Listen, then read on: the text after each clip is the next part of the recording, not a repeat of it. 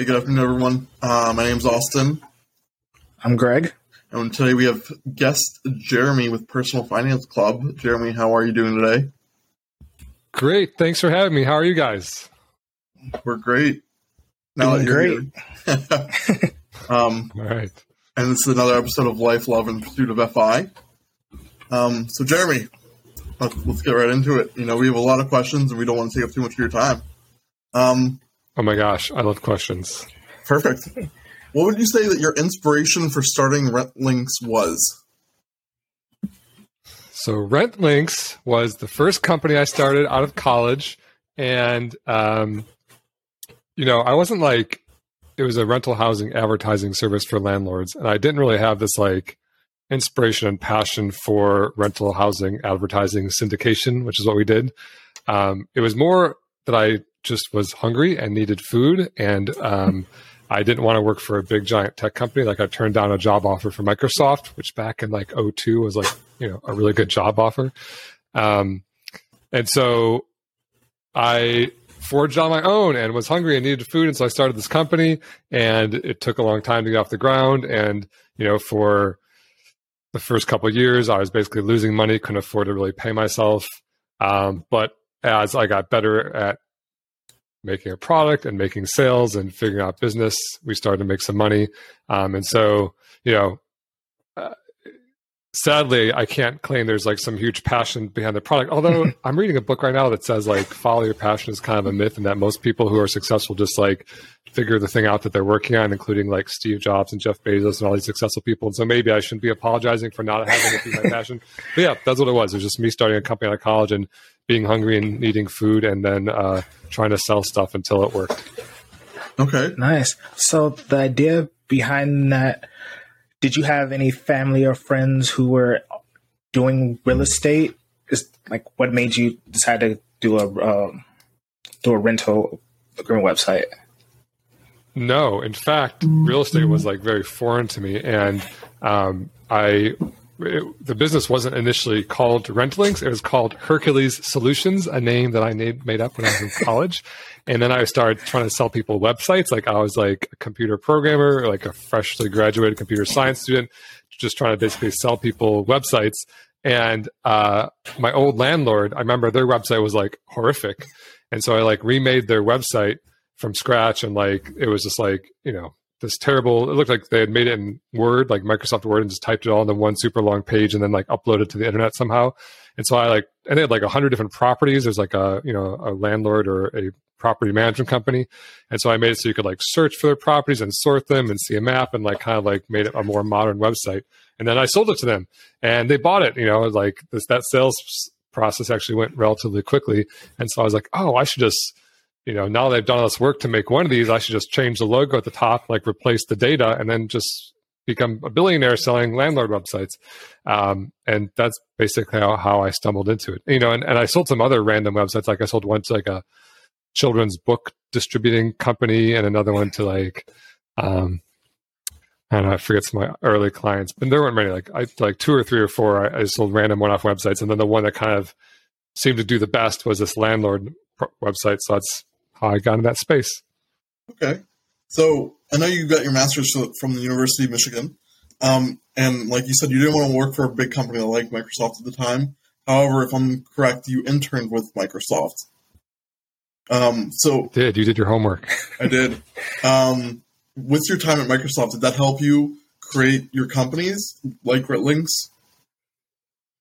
Yeah, you know, um, I did it kind of weird. You know, I think most entrepreneurs, if you like look at the data, kind of start around the age of forty, um, and there are these like extreme outliers like Mark Zuckerberg or Bill Gates, or you know, you hear about these kids like dropping out of Harvard to become entrepreneurs, but like that's that's the atypical case. Most people work in the industry for 10 or 15 or 20 years and really develop a deep knowledge and then say, take that and pivot. Um, and I was kind of a combination of them where I was young, but also not very good, like Mark Zuckerberg. I mean, you know, better than terrible, but not that good, right? So, uh, what was the question? Oh, did the, did the, experience help? Yeah. And so I worked for Microsoft for two summers as an intern. Um, it definitely like gave me a taste of the corporate world you know how valuable is an internship for two summers like compared to like real industry experience, probably not all that valuable. But if anything, it taught me that like I didn't really want to be doing that. I mean, Microsoft is a great company; they treated their employees really great. I just didn't like being a cog in this giant machine where my like work wasn't really going to make any difference, like how hard I worked or whatever. Um, so you know, I, I really was just like kind of jumping the deep end without knowing what I was doing, and most of my entrepreneurship like you know experience and skill that came from just trying and failing? Okay.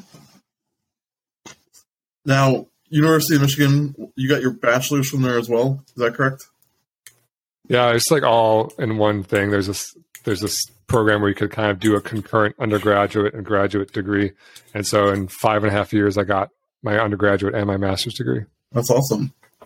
Would you say that helped you kind of you know that that education helped you get to where you are now?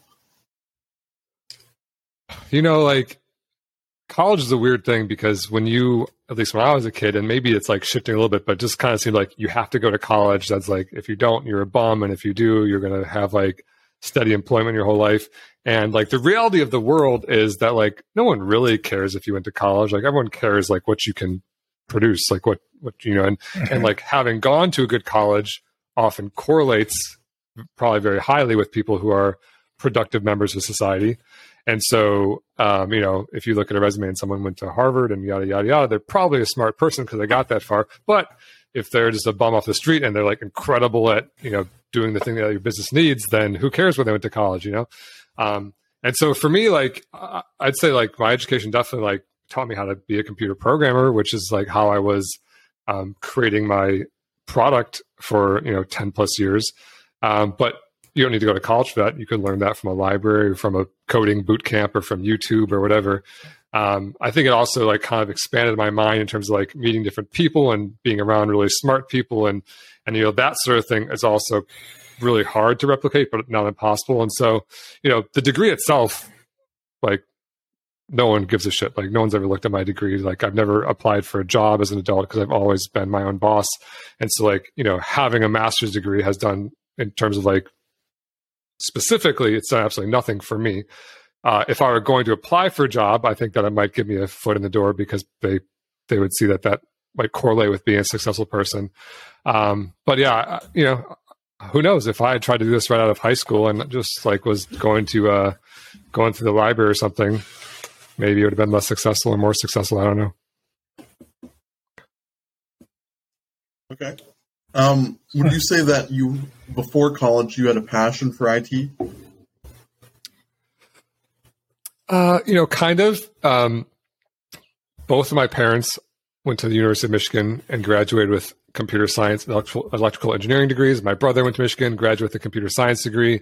And so when I went to college, I was like dead set to not do that. I like was I was like I'm not like them. I'm going to do something different. But I find my, I found myself in the School of Engineering because it was the only way you could get out of college without a foreign language uh, requirement, and I hated foreign language. Um, and like math came really easy to me. Um, and so then I like I was like, all right, I'm going to be a mechanical engineer. I'm going to do the opposite of computer, whatever you know, the least digital thing. And so in the very first class of college was um, called Engineering 101, which was basically a programming course. And all engineers take this programming course because the way the world is going, like you know, people need to think like programmers, and so we we coded in I think C plus plus and MATLAB or something, and this this class was so easy for me. Like I was like crushed it, and like people were struggling so much with this class.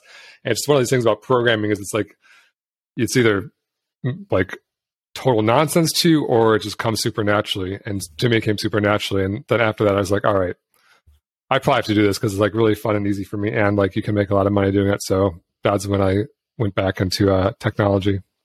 Okay. Now, if uh, if I'm correct, you were also listed as a as a magazine's top twenty in their twenties. Would you say is that correct? That's true. Crain's Detroit Business. The uh, it's like uh, one of the biggest or only Michigan-based business magazines, and they like highlight young, successful people, which I'm now have aged out of quite a bit. But when when at that time period, would you say that that connection and, and being presented in that paper uh, in the magazine helped you network and find contacts for your businesses now? I don't know. You know, like the value of press in general is kind of weird. Like, I don't think anyone really saw that and came like rushing to my door and said, "Oh my gosh," you know, like I don't know, maybe we got some like solicitor or something. Um, but you know, and I don't do a lot of stuff. And you know, frankly, like the reason that I got that award is I applied for it um, because they don't really have a exhaustive list of everyone under 30 who's doing business. And you know, to my credit, I think that they get like several thousands of people apply for this and they pick 20 or whatever. And so like there's you know something to be said for them picking me at that time. Um, but I don't know if it did me any good. And I don't I don't like and I only mentioned that I applied for because I do that very rarely. Like I haven't done it at all like since then, really, um, because it's just like you know giving yourself an award and something to put on your wall and pat on the back and you know it, like you know what what press is like Mark Zuckerberg, not to bring him up again, but like what what press is he applying for, right? Like none, right? Like if you if you want to get press, just like go change the world, and, and then like the, you know the press is going to come to you. And so, um, you know, I like I like when reporters reach out these days or whatever, but uh, like you know, you guys asked me to be on the podcast, which is very flattering. But yeah, it's hard to like draw a direct line to like you know a lot of new business or something. Okay. Um, you're also one of the co-founders for What's That Charge, right? A uh, website that helps you identify credit card and debit charges.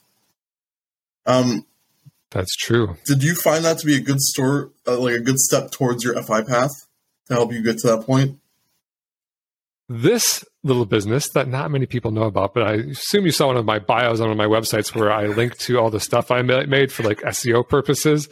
Um, but my buddy and I had um, like this ongoing challenge with each other where we would try to start and finish a business in 24 hours. And so we created this business called What's That Charge, where you could basically, like, if you ever look at your credit card statement and see some cryptic looking charge in there that you don't remember, a lot of people, what they do is Google it and they're like, what is this thing? And so we basically made this site that indexes like over 100,000 different charges that can appear in your credit card statement and then tries to explain what it is, you know, when we can. And we basically made that site and launched it in 24 hours. And it's it's probably like eight years old now, and it's been paying like it's been generating like four thousand dollars a month on average in ad revenue since then. And so wow. it's been like this incredible, like profitable side hustle business of ours. And we've put like shockingly little effort into it. I mean, you know, frankly, it was a home run. Like we got lucky there. And we've we've actually tried to replicate a couple other times. Like we've made uh isglutenfree.com where we index all the foods and tell you if they're gluten free and it just like didn't get any hits. So like, you know, SEO is somewhat a hit, hit or miss game like that. Um, but this one has done well and certainly has like, has like, uh, kicked off like dozens of copycat sites who just steal our content, steal everything. Um, but you know, we're still kicking. Okay. Yeah, does it help with FI? I guess it's nice to have free money every month. Um, but like I wasn't, you know, two thousand bucks because I split it with him and we have to pay taxes on it. So two thousand bucks a month minus you know another seven hundred in taxes or something is like thirteen hundred bucks a month. And I don't mean to poo poo that. Like I love that money, but like it ain't like retire early money. Um, and so I didn't really retire until I you know sold my first company. Okay. Um, I also saw on one of your websites. This is more of a you know if if you create another yeah. business, unless you already have this business. Um, do you have a website for creating bios for other people? Because I saw that bio for your co- other co-founder that he like kind of like made you create his bio for him? really? I, I I think I know what page you're talking about, but I forget. I whenever like I'm sure I made some sort of joke about an online bio because I think they're so funny. They're always like written in this like really like grandiose professional manner, as if it's not the person just sitting there writing about themselves. Um, and, and in that case, like my friend was like too lazy to even write his bio, and so I assumed that I was like picking on him in yeah, I think in his free time, I'll quote from the end of the bio that I just found while I was talking. In his free time, Dan enjoys cats, playing beach volleyball, and conning his co-founder into composing his website bio so he doesn't have to. See, so I got him. Uh, so yeah, I guess he didn't. I wrote that one. He didn't write that one. Yeah, yeah, that, that was the one I was referencing. when I saw it, I thought it was pretty funny because I've also seen yours where you say he also likes Jeremy also likes to talk about himself in the third person I thought it was pretty funny. That's the joke. We're all writing our own LinkedIn bios. Let's be honest. There's no. Oh, let, please let me let me craft your LinkedIn bio for you. yeah, I was. Uh, yeah, I mean, uh, you might have. I don't know. You could have started another company where you just automatically, you know, have people type in like some sort of information and it automatically creates a bio for them. What's my bio.com? There. Check it out. See, there Is you go. Available? Um, I say yes. So, has being an entrepreneur always something you wanted to do, or is it a, you know, a newer venture for you? You know, I remember in college, I was always attracted to the idea of like a very, very small company that had this like huge growth potential. You know, I went to college from 98 to 2003. And so it was like a lot of my college years were informed by the dot com boom and then successive bust. And so I saw this like exciting opportunity, but I never like saw myself as a founder. I wanted to be like the third guy in that like really knew technology well, which is kind of ironic because I feel like now nowadays all I see is people like begging to have like a CTO, like a chief technical officer who knows how to like build a product. And like that's what I want to do. I was like, I, I can't be the front man. Um, but now from my perspective, like that's stupid. Like CTOs would just do all the work and then some like CEO who doesn't know what he's talking about like goes and like schmoozes with investors or something. um, but and, and, and even I, I, think I winged off a couple emails to like small businesses in college and be like, "Yo, do you want some smart programmer guy?" Um, and like didn't get anywhere. And so then I literally just out of necessity, I was like, "Well, I gotta start my own no, there's no, there's no two per, two people company that can find." I mean, you know, maybe I was like woefully, and it was like a different time too. Like now, I feel like there are like startup accelerators and forums and you know, there's all sorts of like infrastructure and community around like connecting entrepreneurial people. But at the time, it was just kind of like going to the library and looking up like how to start a business or whatever. So yeah, that's why I started my own. Um, and yeah, I guess I, you know, from a pretty young age, like college for sure.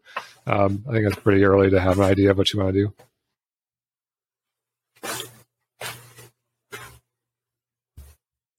Greg, I, I, didn't want to keep talking if Greg had questions as well. I feel like I've been kind of handling this entire oh, no, conversation. Keep, keep rattling them off. I'll, I'll, jump in when I okay when it's when I feel ready. Perfect. Um, so there's another website. So the one we've already talked about. Uh, I don't know if we have. Uh, Show me the rent. Um, that one was it created by you or was it made by the company that acquired RentLinx? I created it. That was like part of RentLinx. There's just like our RentLinx was a tool for landlords, and Show Me the Rent is a tool for renters. It was just a way for renters to like search our database of rentals directly. Um, but it, you know, was always like a relatively small part of our business. I think it's still up and running. Yeah, it is. Yeah, that's how I found it. Is I was I was looking at other companies that that you kind of worked on, and I saw that a like a smaller side of it from Links was Show Me the Rent. So I kind of investigated that, and then I saw that it was owned by Links. So that, that's how I found it. Nice. yeah. Um, so are you currently still working uh, on Nyckel and growing that business? So Nyckel was another company that uh, my buddy, actually one of the, the, same buddy who I work on What's That Charge with, he and another guy started this company, which is a machine learning company, and then they brought in a third guy, and then they brought in me, and so the four of us were like the co-founders. And so for like almost a year, I was working on that along with Personal Finance Club, and it ended up being like just too much for me. And I think Nyckel is potentially going to be like a billion dollar company and is doing very well, but there came a point where I was basically just like spreading myself too thin and not super happy with like how my like life was going. Not like I wasn't unhappy with my life, just like the amount of free time in my life, I guess.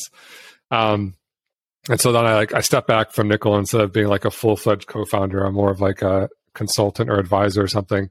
Um, I still work with them and help them sometimes, but I have like a much lower role. And um, yeah, but it's, it's a cool company. It's a machine learning company. So if you're a programmer listening to this and you don't want to build machine learning from scratch, just want an API that does the whole thing, check out nyckel.com, spelled with a Y. There you go. We'll, we'll put a link to the description. So it's plugged all day. Um, that's also another good question to ask is, is, you know, you talked about time management. How did you manage your time with working on all these startups and, and having a personal life outside of that? You know, like it sounds like a lot when you're rattling them all off in like a span of five minutes, but like, you know, this is, I'm 41 and I started when I was 21 or so. So over the course of 20 years, it's kind of just like a regular job. Um, I've never really been, you know, like I work hard um, and I work whenever I want, which is sometimes like long days. Um, but I've never really been like a sleep at the office, 100 hour week, like kill yourself kind of person. I'd rather just like, you know, when I'm inspired, get a lot of work done. And if I'm not inspired, don't just sit there and hate life or whatever. Um, and so, yeah, there's like, you know, there's moments where I'm, you know, working really hard and, but generally like I try to have fun. Like when I, when I decided to like step back from Nyckel or is when like my friends were asking me to like go golfing or something. And I'm not a big golfer. I actually think golf's kind of dumb, but, but like they asked me to go golfing and I'm like, I said, no, I have to work. And I'm like, what am I like? My whole shtick is that I like retired at 36. So why am I saying no to golfing? Because I have to work. Because I don't have to work. You know, have to work means like I'm not going to eat if I don't work. Um, but that's like hopefully never going to be the case again for me in my life. And so I try to optimize. You know, having having a happy life before just like trying to make more money. Okay.